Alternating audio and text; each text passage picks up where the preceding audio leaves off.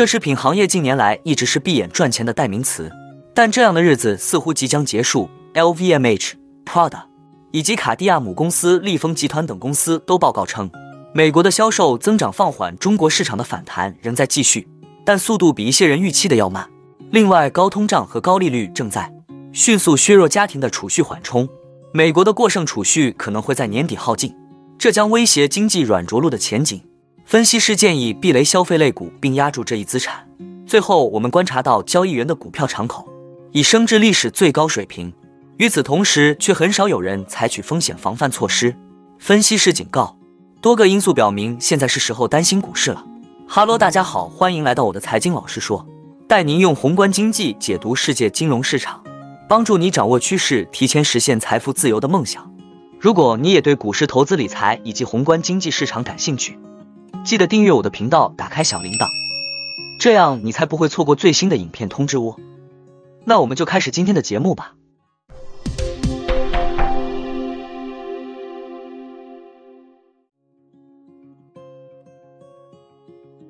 从全球奢侈品一哥路威敏轩集团到意大利 Prada 一系列奢侈品品牌，在关键市场的销售增长出现熄火的迹象，需求前景充满了不确定性。顶级奢侈品集团将箭头瞄准了更为弱小的竞争对手，在全球范围内掀起一股并购热潮。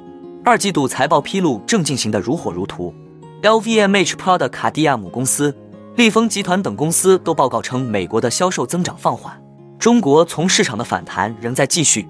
但速度比一些人预期的要慢。上半年，LVMH 的销售额增长了百分之十七，达到四百二十二亿欧元。第二季度营收两百一十二点一亿欧元，高于分析师预期。但当季美国市场销售额同比收缩了百分之一，罕见出现负增长，这引发了投资者的不满和担忧。当天最新财报公布后，LVMH 股股价一度下跌百分之五。今年以来，LVMH 业绩表现强劲，推动其股价累计上涨逾百分之二十一。根据瑞士信贷的数据，美国的百万富翁数量超过其他任何国家，全球百分之四十的百万富翁生活在美国。然而，美国奢侈品销售一直未能兑现其潜力。据伦敦上市的手表零售商 Watches of Switzerland 估计，美国的人均豪华手表消费水平仅为英国的三分之一。奢侈品牌在美国市场面临的一个问题是，美国消费者对于价格较为敏感。提供优惠的压力导致品牌从美国百货商场撤柜，转而专注于对价格有更大控制权的专卖店销售。另外一个问题是在美国营销的成本更高，比如与中国市场相比，美国的大部分广告是通过时尚杂志和电视等传统渠道进行的，宣传成本可达数十万美元。因此，除了超级品牌之外，其他所有品牌都很难受到关注。关键市场遇冷，奢侈品公司们纷纷改变策略。并购和扩大市场份额的新机遇。开云集团上周四表示，将以十七亿欧元的价格从卡塔尔投资基金手中收购意大利时尚品牌华伦天奴百分之三十的股份，预计将于今年年底前完成收购。根据协议，开云集团有权在二零二八年之前购买华伦天奴的全部股本。此外，英国金融时报上周援引知情人士报道称，开云集团在六月份还收购了法国高端香水品牌，可以斥资三十五亿欧元。利丰集团上周五宣布已收购意大利奢侈品鞋履制造商 g m v i t o Rossi 的控股权。据知情人士透露，利丰收购了 Gianvito Rossi 百分之七十的股份。随着市场对经济软着陆寄予厚望，债券和股市双双上涨。然而，在新冠疫情期间积累的超额储蓄加剧减少，可能会出人意料的猛烈冲击看涨情绪。长期以来，分析师和各国央行行长一直将家庭在2020年至2021年封锁和政府刺激措施期间积累的现金视为经济可以避免深度衰退的原因。但高通胀和快速上升的利率正在迅速缩小这一储蓄缓冲。就金山联储估计，美国的超额储蓄已从2021年8月的约2.1万亿美元降至约5千亿美元。在欧洲，德意志银行指出，瑞典的过剩储蓄已经减少。该国正努力遏制房地产市场的下滑。五月份，英国家庭以创纪录的速度从直接储蓄中提取资金，而政府预算责任办公室预测，储蓄率到年底将从二零二零年的近百分之二十五降至零。耗尽储蓄不会在就业市场紧张的情况下引发经济衰退。尽管如此，支出低迷可能会加速典型的经济痛苦循环。即企业投资下降，然后是高失业率。投资者表示，政府债券将在经济衰退中大放异彩，而储蓄减少则意味着他们需要避开消费类股票和高收益信贷资产。对超额储蓄的定义不尽相同，但经济学家普遍认为，这指的是疫情期间超出趋势水平的储蓄。卡尔达诺首席经济学家舒伊特辛表示，美国因疫情而产生的过剩储蓄可能会在年底耗尽。与此同时，美国疫情时期学生贷款偿还减免的终结给消费者带来了更多痛苦。在欧洲，对过剩储蓄的支出没有达到同样的程度。经济学家表示，在疫情期间，欧元区消费者额外存了一万亿欧元。但强烈的储蓄文化可能会阻止他们将这笔钱花在衣服或度假上。投资者预计储蓄流失将加速经济衰退，因此青睐避险政府债券。他说，住房成本上升加上消费者支出疲软，可能会说服央行相信他们已经做得足够了。随着固定利率抵押贷款成本的上升，英国的储蓄预计也会减少，因为家庭会用更昂贵的债务对低利率期间的贷款进行再融资。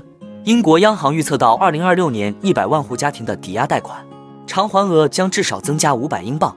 Aviva Investors 多资产投资组合经理则认为，试图应对经济衰退的投资者主要关注的是就业市场，而发达经济体的就业市场仍然火热。此外，消费者支出疲软还可能会抑制通胀，所以我们确实倾向于增加久期。Paylor 说，他指的是承担了更多利率风险的长期债券。标普五百指数今年上涨了百分之十九，促使在观望的投资者也开始进入市场。